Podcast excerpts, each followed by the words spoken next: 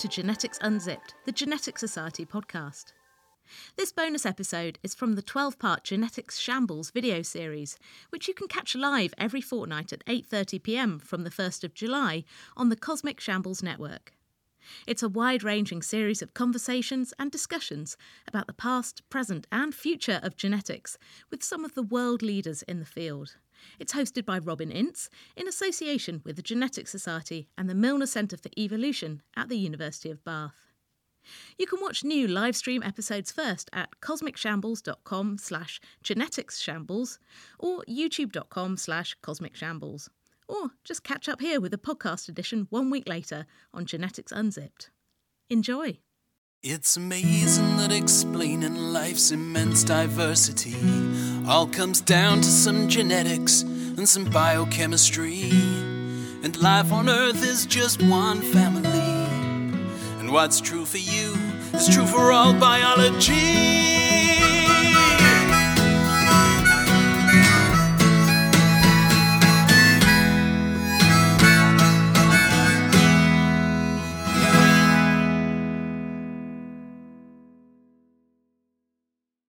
Hello and welcome to Genetic Shambles. I'm Robin Ince, and this is a brand new 12 part series we're making at the Cosmic Shambles Network in conjunction with the Genetics Society and the Milner Centre for Evolution at the University of Bath. New episodes will go out every second Wednesday at 8:30 p.m. and a good amount of them will be live, so you'll be able to get involved as well and ask questions on the live stream. We're going to be using the latest research surrounding the current COVID 19 pandemic as a starting point before looking out at the past, present, and future of the study of genetics. I'm going to be talking to some of the world leaders in the field to ask grand questions like why do viruses affect some people more than others? What have we learned from the Human Genome Project? And what does the future hold for genetic research in both a scientific and ethical sense?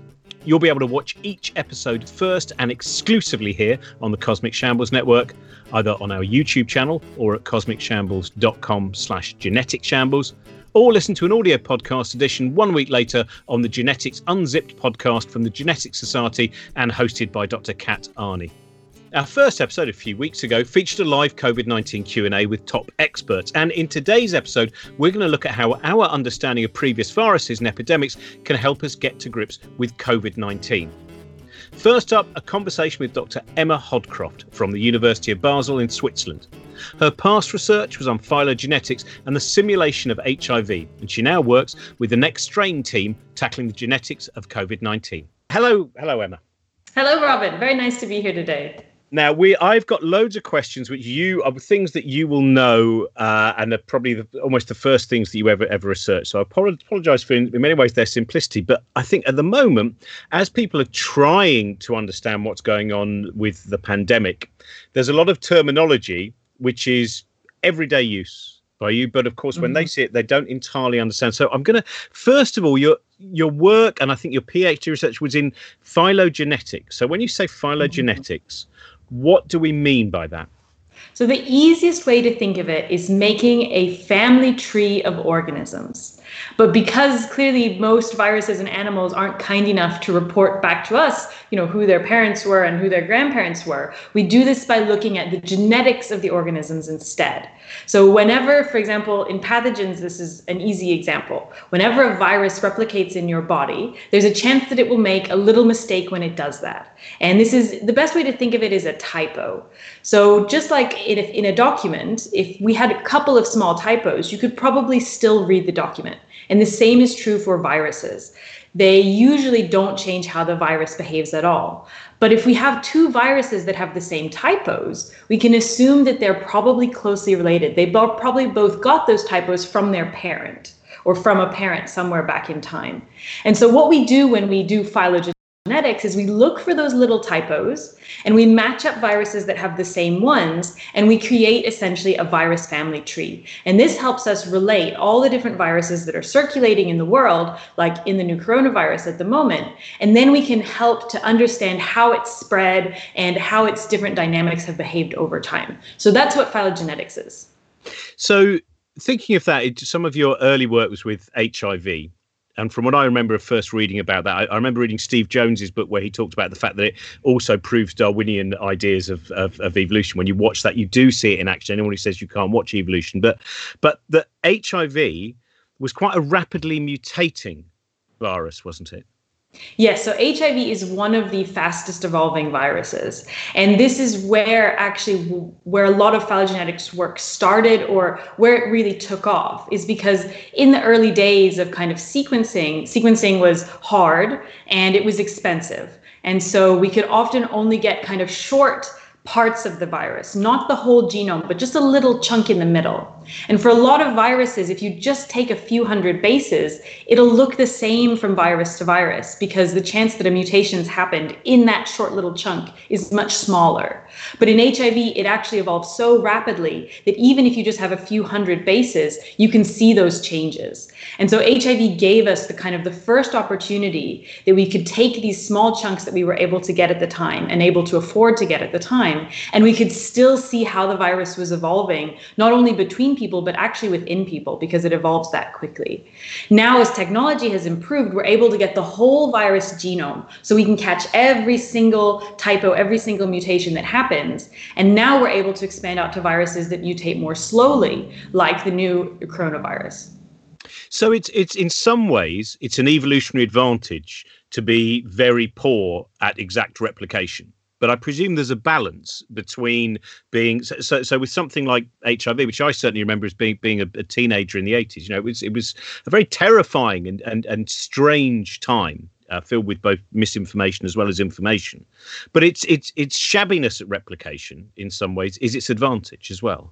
Exactly. So so this is definitely, as you say, it's a bit of a balancing act because when the virus is having a lot of these typos, a lot of these mutations, because it's as you say a little bit sloppy in its replication.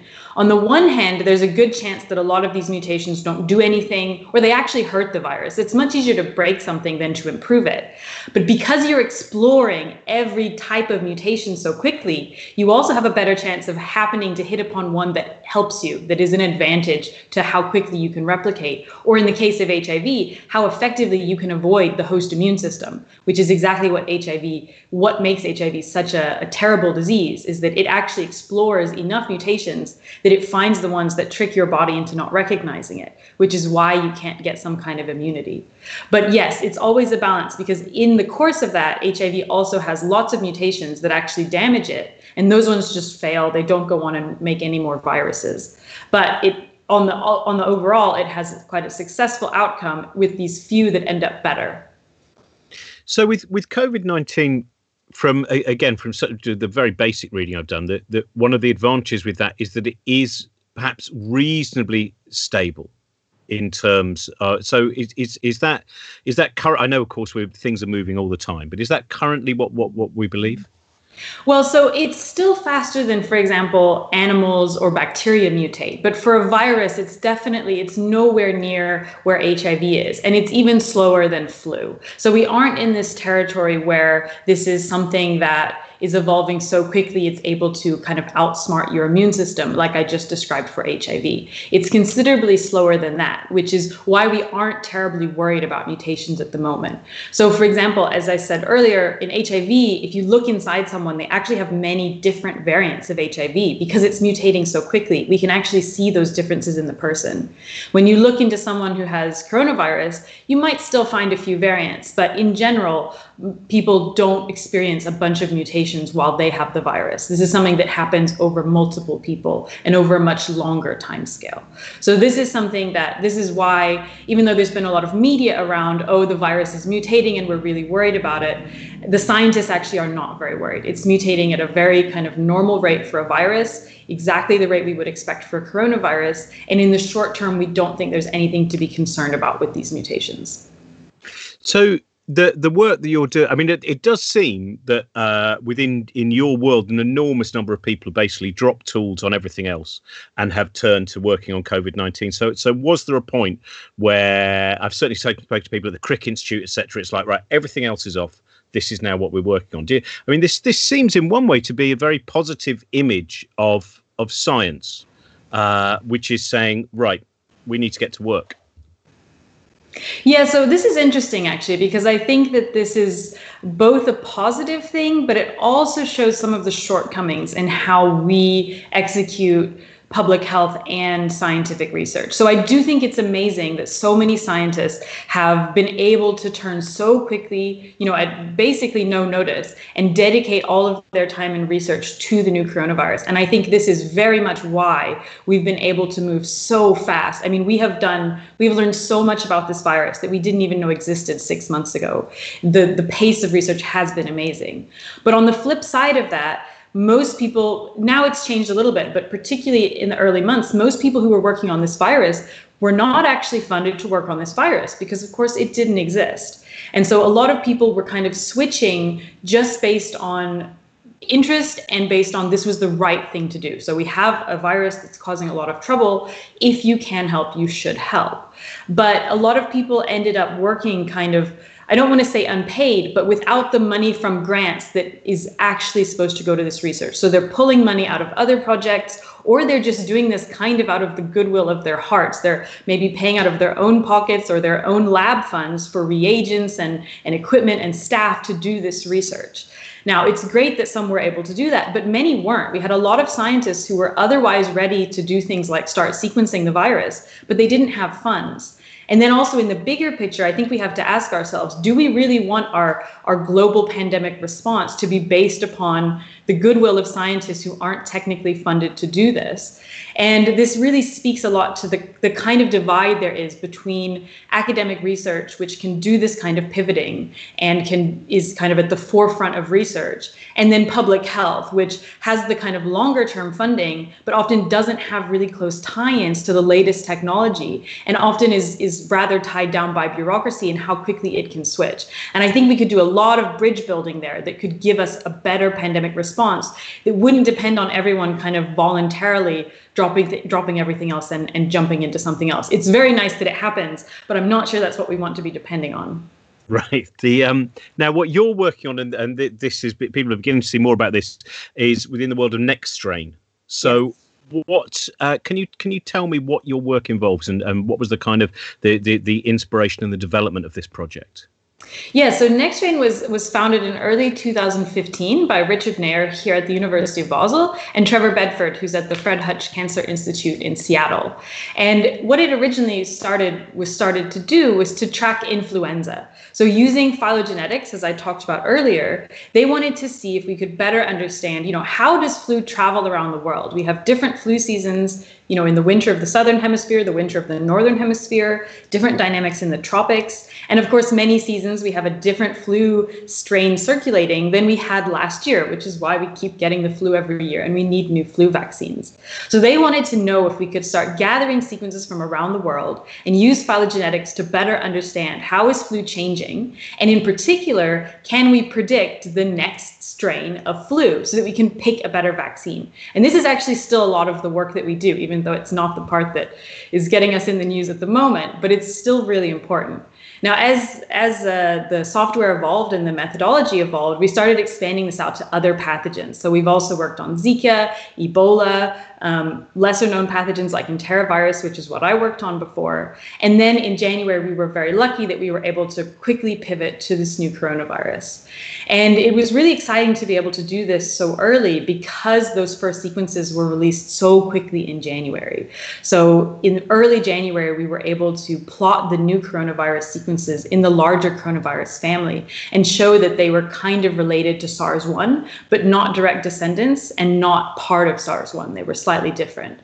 And then we actually set up a dedicated build for the new coronavirus on January 21st. And in the beginning, this was, you know, 5, 10, 20 sequences. We now have over 40,000 sequences, and we're running builds that are about 5,000. We have to downsample that, it's just too big. But we run seven builds for different regions of the world every day that are about four to 5,000 sequences each. So it's been quite a ride, but I think that we're really lucky that we were able to pivot to this so quickly in January and have been able to provide this service for these months.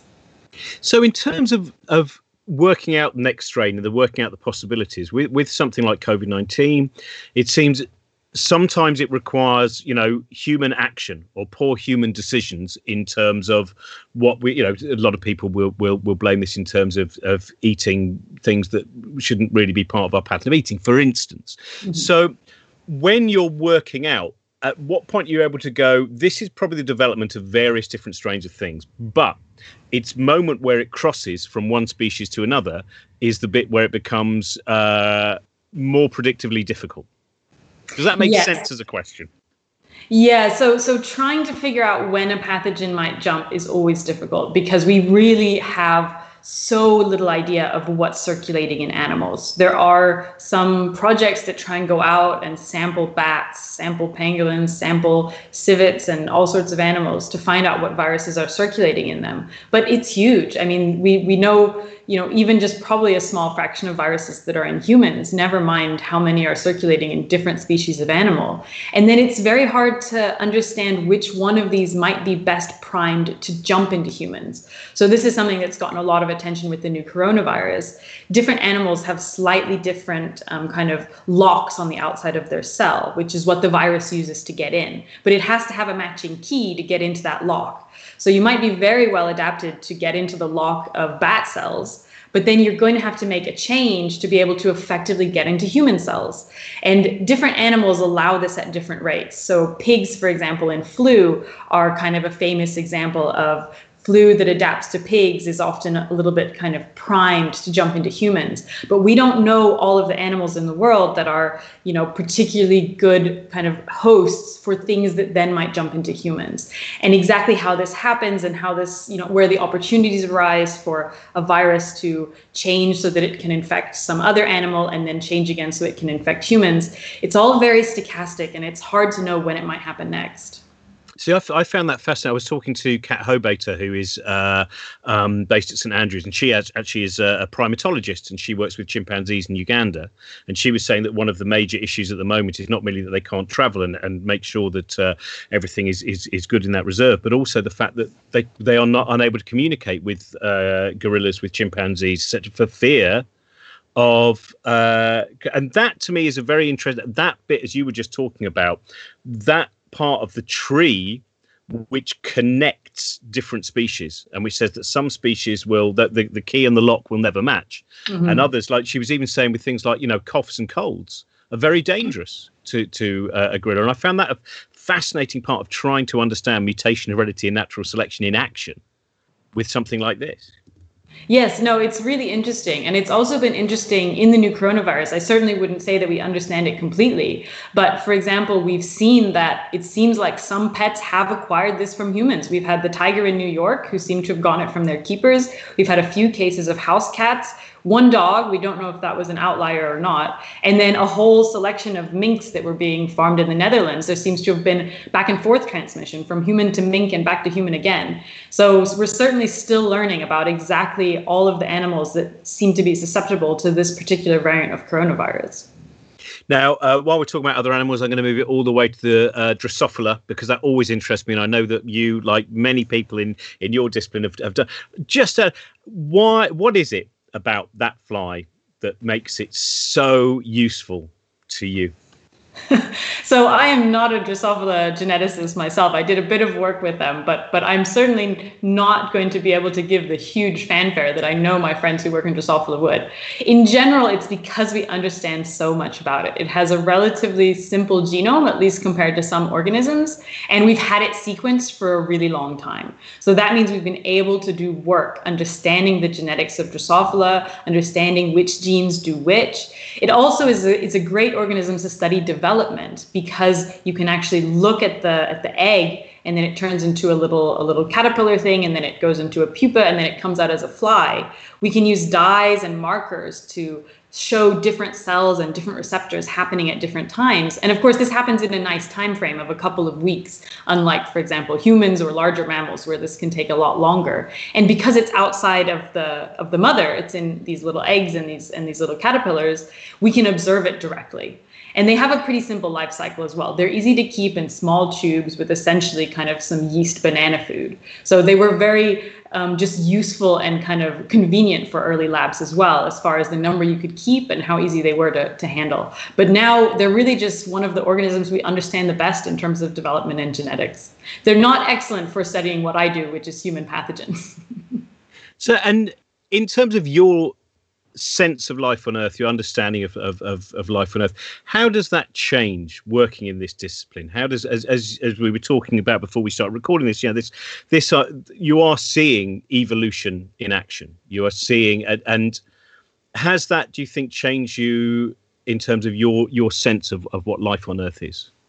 I think it certainly has changed my ideas of how humans interact and how how much our lives are shaped and influenced by pathogens. And i certainly i feel like there's many people that study more pathogens who could give even more insight into this for things like, for example, leprosy and tuberculosis that have been shaping human history really for, for much, much longer than, than recent things like HIV. But when you start out, for example, studying something like HIV, it can seem very simple. You know, you're studying a virus on a computer, you're looking at its evolution, but there's so much more around this kind of socially, um, you know, economically, there's so many levels and everything is a little bit more complicated than you think it, I think it's a misconception, for example, when you first go into HIV research. It can all seem really simple. We just need to tell people to use protection, to get on PrEP, to take their drugs regularly. Why haven't we, you know, defeated this disease yet? But of course, on the ground, these stories are much different. There's a lot of problems with stigma. There's the problem of people accessing testing, feeling comfortable. How do we get these medicines to a lot of places? In, in a lot of areas of Africa, we have the medicine. It's just that getting it to small villages and earning the trust of people and having the local kind of people on the ground who are educated and willing to be the ambassadors to go out and convince people that this is a good idea. That's where these roadblocks are. It's beyond the science, which I think is humbling as a scientist when it often feels like we just need to figure out the right equations, the right biology, the right molecules, and we've solved the problem. It's often much bigger than that. And I think coronavirus is a good example here. We understand a lot of the science, but a lot of what's hindered us in containing this virus is not the science directly often. It's getting that into a political and a cultural response that people can follow and the governments are willing to implement. Because we we knew early on at least some of the steps to take to stop the virus. And it was more the kind of political will and the social acceptability of doing things like closing restaurants or having a lockdown. That was what made the difference even though um, we you know more science not necessarily would have would have changed that. So i think studying pathogens, it just gives you quite an interesting idea of how much of all of this interacts and how it is much more than just the pathogen. It really is a political and it is kind of a, a social and demographic thing that influences this much more than, the, or much more than just the biology does. I think that's why a lot of the physicists that I work with, I think that's why they stay with physics, is because once you've got a certain number of equations about particle behavior, you might still have spooky action from a distance, all manner of strangeness in quantum entanglement and uh, a holographic universe, but it's still more likely to be able to narrow that down than manage to master human behavior across exactly. any group bigger than five. It's as soon as you get people in there, that's that's when it gets confusing. and it seems i mean technologically now at the moment and in terms of uh, you know the, the, the computational power that is is behind you know this simulation does this give you uh, a greater sense of optimism? The speed of technological change the speed in which you are able to i mean i would imagine most of it, the impossibility if we if we think back to obviously the spanish in, uh, flu of the uh, after the uh, uh, the first world war the tools that you have now seem to me to be quite remarkable when we compare what we had 100 years ago. I would say that they're remarkable even compared to what we had during the first, you know, the SARS 1 epidemic. What we're doing now would have been absolutely unthinkable even a few short years ago, which has been Im- uh, incredible for me just because in the course of my my my scientific life that I've been working on pathogens, what we've been able to do has absolutely exploded. Things that were theoretical when I started my PhD, we can now do. And this is in part both to computational advances but also just to sequencing you know getting as many sequences as we're able to get now reliably when i started kind of you know in the in 2008 2009 this was something that was a big roadblock. Sequencing was just not that easy, and it just was really expensive. So you you you invested in it very, very, very carefully, and it had, you know, a lot of caveats as far as reliability and how much you might be able to get. And so it was it was still revolutionizing science then, but I feel like we've really crossed a threshold in the past few years as far as not only how cheap and how easy it is, but how accessible it is with things like the the nanopore, which is a tiny sequencer about the size of a chocolate bar that you can plug into a computer and you can do sequencing almost in the wild. You know, we can send it to places in Africa where there's no way we would ever get a huge kind of traditional sequencer. This has allowed people to set up sequencing and learn how to sequence things faster and cheaper than ever. And this means that we're able to, to in theory and, and almost in practice with this coronavirus, set up a real global sequencing network. And I think the possibilities for this are so exciting. We've always been limited in the past few years by where we get our samples from. Not surprisingly, most of them come from the US and Europe. And then there's, you know, countries like China, which do pretty well. But there's huge areas of the world where we have no idea what, what you know, the virus that we're studying is doing there because it's just too hard for, for sequencing to be a, uh, an affordable affordable and accessible option. Now we're getting to the point where if we can get the training in, we can educate you know, train people who know how to do this. We can get these basic sequencers out there. We can start really collecting global information on pathogens, and particularly for the ones that we generally think of as a little more boring, but the ones that come back every year, like the common cold viruses that cause that rhinovirus and enterovirus and coronavirus. We could potentially learn so much about how viruses transmit if we were able to paint a global picture of where do these viruses go when they're not affecting us in Europe and America? What do they do? What demographics do they infect? We could learn so much that then might be really useful to apply when we have outbreaks like this pandemic. And I'm personally incredibly excited to be on the verge of being able to do this kind of daily routine sequence analysis where we can really start getting to the bottom of some of this virus behavior. I did an event with those people who'd been developed. I think they're based in Oxford, the nanopore. Mm-hmm. Uh, it's just incredible when they were showing the the. Uh, I mean that that as you said that this is part of I think what is a, a, very beautiful thing, which is seeing this connectivity that is occurring as well. Seeing that as you said that possibility where this seems to me another moment where we're seeing research and technology where hopefully borders are being chipped away at, and that, and that seems to me to be, if, if not optimistic, to use the Hans Rosling thing, possibilistic. It's a kind of it's a possibilism that can give us some heart. I hope. Oh, definitely, definitely. And and I also think there's a real chance for kind of global equity here, kind of equality in the science. We have a chance here to make up for some of the behavior in the past that we've had as scientists, which, which hasn't been great. So, helicopter science is often a term that's used when researchers from westernized countries like the US and Europe fly to Africa kind of as the saviors, take a bunch of samples of some disease, fly them back to wherever, do the analysis, and you know, fax the results back. Here's what you need to do. That's not the best way to do science. We need to be empowering countries to be able to do this themselves, making sure that they have the experts trained, they have the resources. And with things like MinION, on and the ease of training and the kind of portability of this, we have the chance to not have other countries rely on Western countries for these services and not be kind of usurping that science to, to Western countries, but instead enabling those countries to execute this themselves and then be key players in the scientific community where they also have sequences, knowledge, and analysis to contribute rather than being just the place where we go to get the sequences ourselves. And I think that's great. I, I really hope we can continue down this path so that the whole scientific community can be that little bit more equal.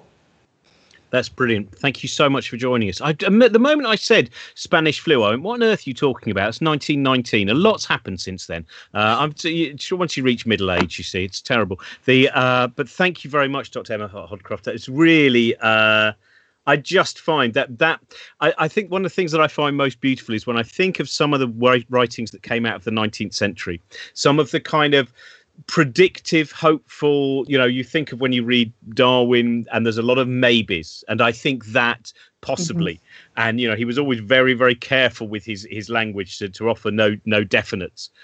And I just think now that bit where sometimes you have a discipline that's that's waiting for the technology and it can only say, okay, well, this is how I think it's going to work, but we still haven't got the machine that does it. And now it seems that in terms of our uh, a, a, a, new deep level of understanding of, of what the, the nature of, of evolution is. Oh, definitely. No, I, I would completely agree. I think that this is such an exciting time to be in this field. And I mean, I think that we've had an example of this right now. For years, we've been talking about the theoretical idea of real time tracking of pathogen evolution with real time sequences coming to us to help us track a pandemic. We've been able to do that a little bit with flu, but in general, mostly sequencing is, is just, it's, you know, I don't want to say it's slow because it's faster than it was a few years ago. But if you're talking about a pandemic, even being delayed by four or five months, it's too much to act on that information. We're very often looking retrospectively at what happened in the past rather than what can we do right now. With this new pandemic, as, as terrible as it is, we've actually been able to demonstrate that yes, you can do this. We can have real time genomic understanding of a totally novel, novel virus weeks after it's first appeared. And then in those months, we can track it in real time as it spreads around the world. That's incredible. If, if you told people that we would be doing this 10 years ago, I think they would have laughed. But we've shown that it's possible. And I think this is something that, you know, we can continue to break down these, these maybes, as you say, we can make these possibilities that are really happening in the world. And that's incredibly exciting. Dr. Emma Hodcroft, thank you very much. Thank you so much, Robin. Next, I spoke with Professor Sir Munir Pirmohamed, a clinical pharmacologist and geneticist and the NHS chair of pharmacogenetics at the University of Liverpool. I wanted to talk to him about how the development of previous vaccines might be able to help us as we search for drugs to help us beat COVID 19 we were going to start off just with some some simple definitions, I suppose. For for a lot of people, it's, it's language they don't know. So so for someone who works in pharmacology, what should people know? What is pharmacology? Pharmacology is the study of drugs uh, and drugs, how they work, how they're handled by the body, um, and and it goes from really from the molecular aspects right through to actually undertaking clinical trials. So it's very broad it's not disease focused, but it's really looking at the medicines, how they're handled by the body, how they sort of uh, act on the body, and what effect they have in terms of both producing good effects, curing diseases, but also bad effects in terms of causing side effects. And in terms of the work that can exist now, looking at it at a genetic level, what what are what are the, the possibilities that have opened up there? So, as you know, as everybody knows, that the Human Genome Project was perhaps the biggest advance that's been made uh, in science to date, um, and and that has provided us with a huge amount of information in terms of the variability that exists within the human population. Um, we know that when we pro- produce, give drugs to people, um, uh, we know that drugs don't always work uh, in, in, in different people. And we also know drugs sometimes cause side effects. Um, and we know that genetic factors play a role in determining whether a drug might work well in a particular person or whether a drug might cause side effects in another person. And that's called the area of pharmacogenomics. But, but what, what the genome also has provided us is with the knowledge that you can actually start to identify, use the genetic knowledge to develop new drugs or um, develop, uh, use existing drugs for new indications, for new disease areas. And the second aspect is called drug repurposing. The first aspect, where you're actually using genetics to identify new drugs, is called drug discovery and drug development. So, looking at in, in the history of vaccinations, in, in and now if we look at the 21st century, how it is changing for all the people currently working around the world in so many different institutions what are they now what are the tools they are now able to use and the approaches they can have when looking at a vaccination for something like covid-19 so so if for vaccinations so for infectious disease what you can do now is to sequence very quickly and the chinese researchers were able to do that very quickly at the beginning of covid in, in wuhan. They were able to put the data online and it was available to the whole scientific community. And that was the key uh, uh, issue that led to the sort of work that's been going on all around the world with the many different vaccines which are in development. Um, that key aspect of sequencing, putting that online, um, and being able to show what are the key determinants, where the antigens might be, uh, for us to be able to then develop a vaccine was was was was really important uh, of the researchers in China to be able to put that online. Now, you're you're part of uh, an international group that that uh, basically came up with five principles that you felt were very important in the approaches to to COVID nineteen and and more broadly than that, I would say, but that's specifically what you're looking at. So I wonder if we could look at each principle and and why they come into play, and perhaps look a little bit historically as well. Uh, uh first one, the first uh, the five principles: the drug must work against the virus in cells or animal models at doses which are relevant for humans. So where are the lessons we've learned? I presume that that also will come from some of the some of the errors of the past. Yeah. So so obviously, when you start looking at a drug and developing a new drug, you usually start in the test tube and usually start using cells, um, and cells act as models. But what works in a cell may not necessarily work uh, in a in a preclinical model, such as an animal uh, model, uh, and may not work in man at all. So, you know, to go from a cellular system right through straight into man might mean that, you know, you end up with a lot of false positives and you may end up with, you know, spending a lot of money but not get a drug at the end of it. So what we set up was those principles to say, well, you know, uh, do the work in cellular systems um, and make sure that you're doing it at concentrations which are relevant to uh, where the disease is going to be in man, um, and then utilize those uh, that data to be able to devise a good dosing strategy for using in man. So, for example, um, with COVID-19, let's take that as an example. Uh, if you have a drug um, and you know it it, produ- it gets to a good level in the bloodstream, um, but actually it doesn't get into the lungs very much, it's not going to work in the lungs, which is the main site of attack with COVID-19. So when you start doing your work within the test tube in vitro, uh, then you really need to make sure that you're going to be able to get the right concentration in the right place in the body to make sure that the drug is going to work against the virus. Could, would you be able to take us through the stages where, from from from the early uh, testing to the point of clinical trial to the point where something would be seen? I'm just I'm, what I particularly found. I, I was thinking about if if we considered what would have say happened if this was happening in 1965 and what is now happening in 2020. What would the what's the different stages that we are now? Okay, so, so um, I was, I was, I was uh, just born in about 1965, so I can't tell you exactly what was happening at that time, but but I, I know from history. So at that time, we had very low throughput systems. We had obviously the in vitro systems, cellular systems, and so on, but the cells weren't very well characterized, which we can characterize at the moment. We didn't have the molecular biology techniques that we have now, where we can go into depth in terms of what's happening. We didn't have some of the sort of um, machines that we have, technology we have to be able to measure some of the parameters that we can measure at the moment. Um, and, and, and that is what, what has sort of, you know, transformed the way we can actually undertake work for COVID-19. The pace of progress has been fantastic, you know, in terms of a new disease being described in, uh, you know, late December, early January, to where we are now, where vaccines are actually in early phase trials.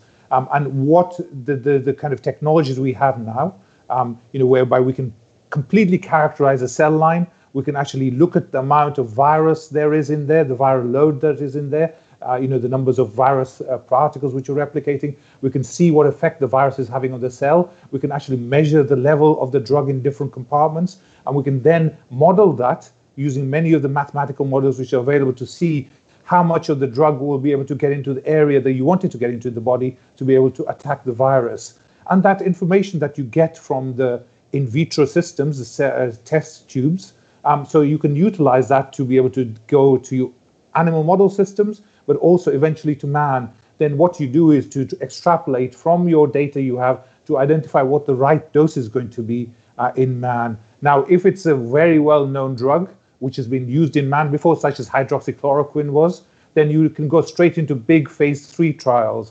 But if it's a very new drug, you have to do early phase trials where you undertake work uh, in a small number of individuals where you take multiple blood samples and really look at the safety and tolerability of the drug. And that's called a phase one study. If the phase one study shows that that is, uh, you know, the drug is being absorbed, it's getting to the of, uh, bloodstream in adequate quantities, and is not causing any side effects, etc., or you know, is not causing any sort of major side effects, then you can go into phase two study, which is bigger uh, and usually involves doing it in patients who have COVID. Uh, again, uh, trying to understand the tolerability issues, trying to understand how the drug is handled in the body um, and how the body tolerates the drug. And if it passes through that stage, then you can go into the bigger trials where you, like, like in recovery, where they've done the thousand patient trials, um, you know, where to see whether the drug is actually efficacious. So these are very sort of, you know, key steps that you have to follow. The great thing that's happening now is that we can we've been able to do some of this much more quickly than we have been able to do in the past. Now, phase one to phase three is said to be a linear process, as was always a linear process in the past. But actually, what we've learned is that you can sometimes do it in non-linear fashion, whereby you can have phase one and phase two sometimes running um, in, not in parallel, but but concurrently, you know, with with sort of some overlap, and similarly with phase three as well, with with overlap, and that hopefully reduces the time span of trying to develop a drug from uh, getting it first into man to to getting a product which is actually shown to work in man. Brilliant. That's that's fascinating. It, I, do, I do find I, I know it's a strange time to have optimism in some ways, where we, we see, but but this hearing the speed in terms of change of technology and understanding on so many different levels, I think this has been a very interesting time for lay people to see something of science in action because rarely do we get this amount of science being reported it's not you know it's it's so often science is not seen as a public concern even though of course it is such a vital public concern. But this one I, it's it's really interesting to see uh, I, I i think just the speed of of the evolution of of of, of change and possibility. Absolutely. I mean i i, think it's been a, a, a COVID has been a, a, major disaster for the world, you know, but but we can science is going to allow us to be able to fight it and come out of it with the solution uh, which will protect the human population. And that's a key thing. And, you know, um, I think over the last uh, four months or so, um, uh, there's a population throughout the world, not only in the UK, has learned about R numbers, has learned about epidemiology, has learned about drug discovery, drug trials, and vaccine development. And that's happened in four months. That probably hasn't happened in the previous 40 years. Do you, in terms of I mean, one of one of the the the more uh, I suppose frightening elements of human psychology in the last ten to fifteen years has been the anti-vaxxer movement. And and the you know, it does seem that conspiracy theory has managed to in so many different parts of uh, attempts to understand the world do you have any answers when, when we do hear some of these these theories come out what do you find are the quickest routes to explain to people perhaps a misunderstanding of where what they think is a legitimate anxiety? Yeah, so so I, I think communication is critical here. Uh, obviously, there are people with different views, um, but it is important to understand the potential benefits. Uh, unfortunately, every um, therapy that you give, every vaccine you give, may have some side effects, but you know, side effects usually are mild, um, and, and it is important to understand that, but the benefits far exceed uh, the side effects. And I think it's important to for people to understand the historical context. You know, we have eliminated smallpox because of a vaccine. Polio uh, is still present in uh, one or two countries, as far as I understand it from WHO. But you know that that hopefully will be eliminated. Um, and you know the only sort of um, the quick sort of and not the quick is not the right word, but more rapid answer to COVID is going to be a vaccine that works. You know, other if the if the vaccines which are being developed at the moment don't work, then you know we will be in this process of having a repeated lockdowns, um, you know, and then come back in, and that's going to have a major impact uh, on uh, people's well-being, on the economy, and uh, you know, sort of, uh, and on non-COVID deaths as well, because the more we lock down, the more sort of not only do we get COVID deaths and so on, but the more we get the non-COVID deaths as well. So, you know, the vaccine is a critical uh, aspect of us moving forward uh, in coming out of this particular pandemic. Um, I just want to look at um, again in the five principles. Number three, uh, there needs to be a good understanding of how the virus infects and multiplies within the body, and how this relates to the clinical features of COVID nineteen. Now, again, for for people on the outside like me, a lot of people have become quite startled, I think, by what appears to be the possibility of long term ramifications for uh, the heart and, and lungs.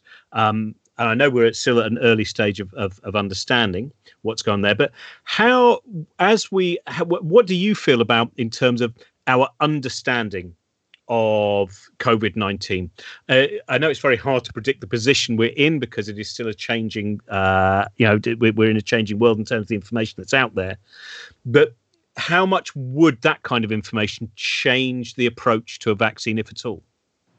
So we, we um, from the time the uh, first genetic sequence was posted for the virus, um, and then understanding how it actually entered the cell, um, and then what it did within the cell, how it multiplied, how it took over the cell, has been key to understanding what kind of um, different manifestations it might cause.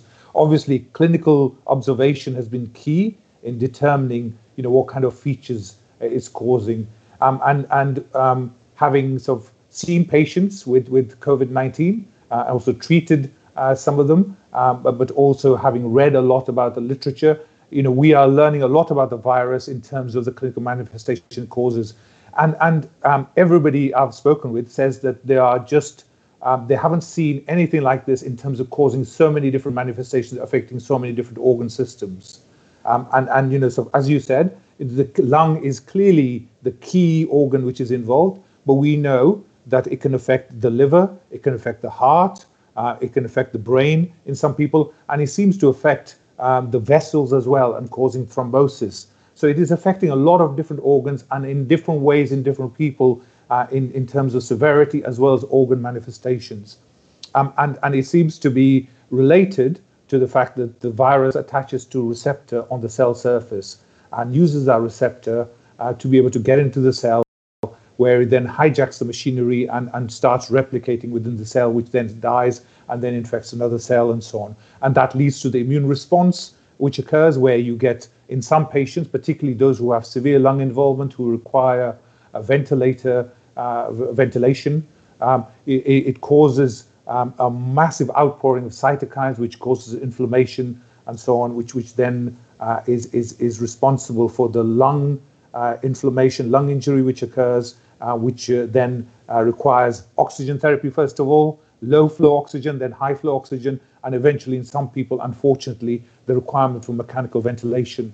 And hence why some of the things which are coming out showing that we need not only an antiviral, which reduces the viral replication, and that's where remdesivir comes in, the new drug, um, which has been, uh, you know, which which uh, which uh, has shown some good results uh, in the American trial, but also the dexamethasone, uh, which is an anti-inflammatory agent, reduces inflammation, which is the result which came out from recovery, um, the Oxford Run trial, which has been running throughout the UK. Um, and it is possible, and it is likely, in fact, and we know that from other viruses as well, that we will eventually need um, uh, combination therapy, not just one drug, possibly two, possibly three, to be able to really, really affect the um, disease severity and try to reduce any morbidity or mortality associated with this.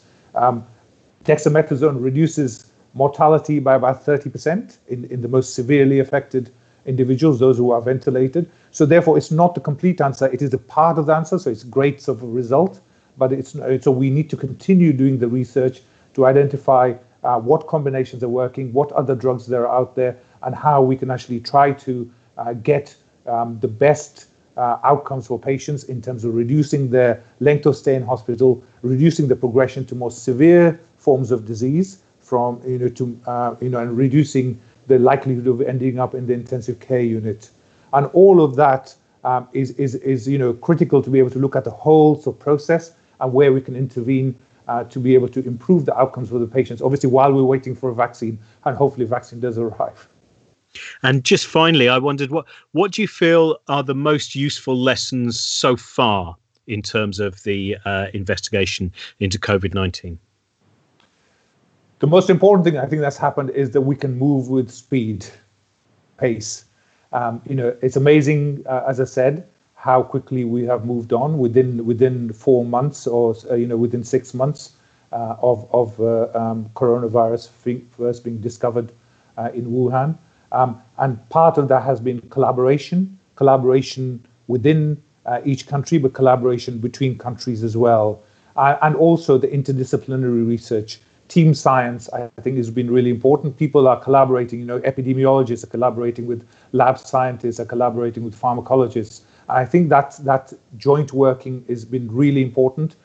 Also important is actually the availability of information uh, free online uh, you know, from the sequence that came out, first of all. Uh, you know, I think that was really important, but also all the information that's coming out. People are putting their journal articles on uh, on preprint servers such as medRxiv, uh, and anybody can access that even before it's gone to the journal. Obviously, you have to interpret those articles, uh, you know, with the degree of caution uh, and so on. Read them carefully to understand whether they're, you know, what the flaws are within any kind of study which has been done, what the strengths are, and, and try to collate that information. Um, and the, uh, and and the, as I said, the information in journals is also being made available free. So all of that has come together, together with the technologies that we have, uh, together with the um, uh, uh, together with the actually the public being part of this as well. I think that's critical as well. You know, we can't do anything unless the people who get COVID are willing to take part in the research. So we have to thank uh, every member of the public who has taken part, irrespective whether they had COVID or uh, not had COVID. Um, you know, in terms of providing samples, providing sort of you know being uh, being part of clinical trials. Without the sort of involvement of everybody, uh, we wouldn't have got to where we are at the moment. So it is really very much not only um, team science in terms of scientists working together, but actually it's a team approach with everybody working together really to provide this, produce the solutions. Wonderful. Thank you very much. That was uh, tremendously enlightening. Thank you. Thanks for watching. We'll be back in a fortnight with a live episode discussing the Human Genome Project with a great panel of scientists, including Dr. Adam Rutherford. Special thanks to Johnny Berliner for the theme song, and be sure to check out all the other goings on at cosmicshambles.com with our huge thanks to the Genetics Society and the Milner Centre for Evolution for supporting this series. See you next time.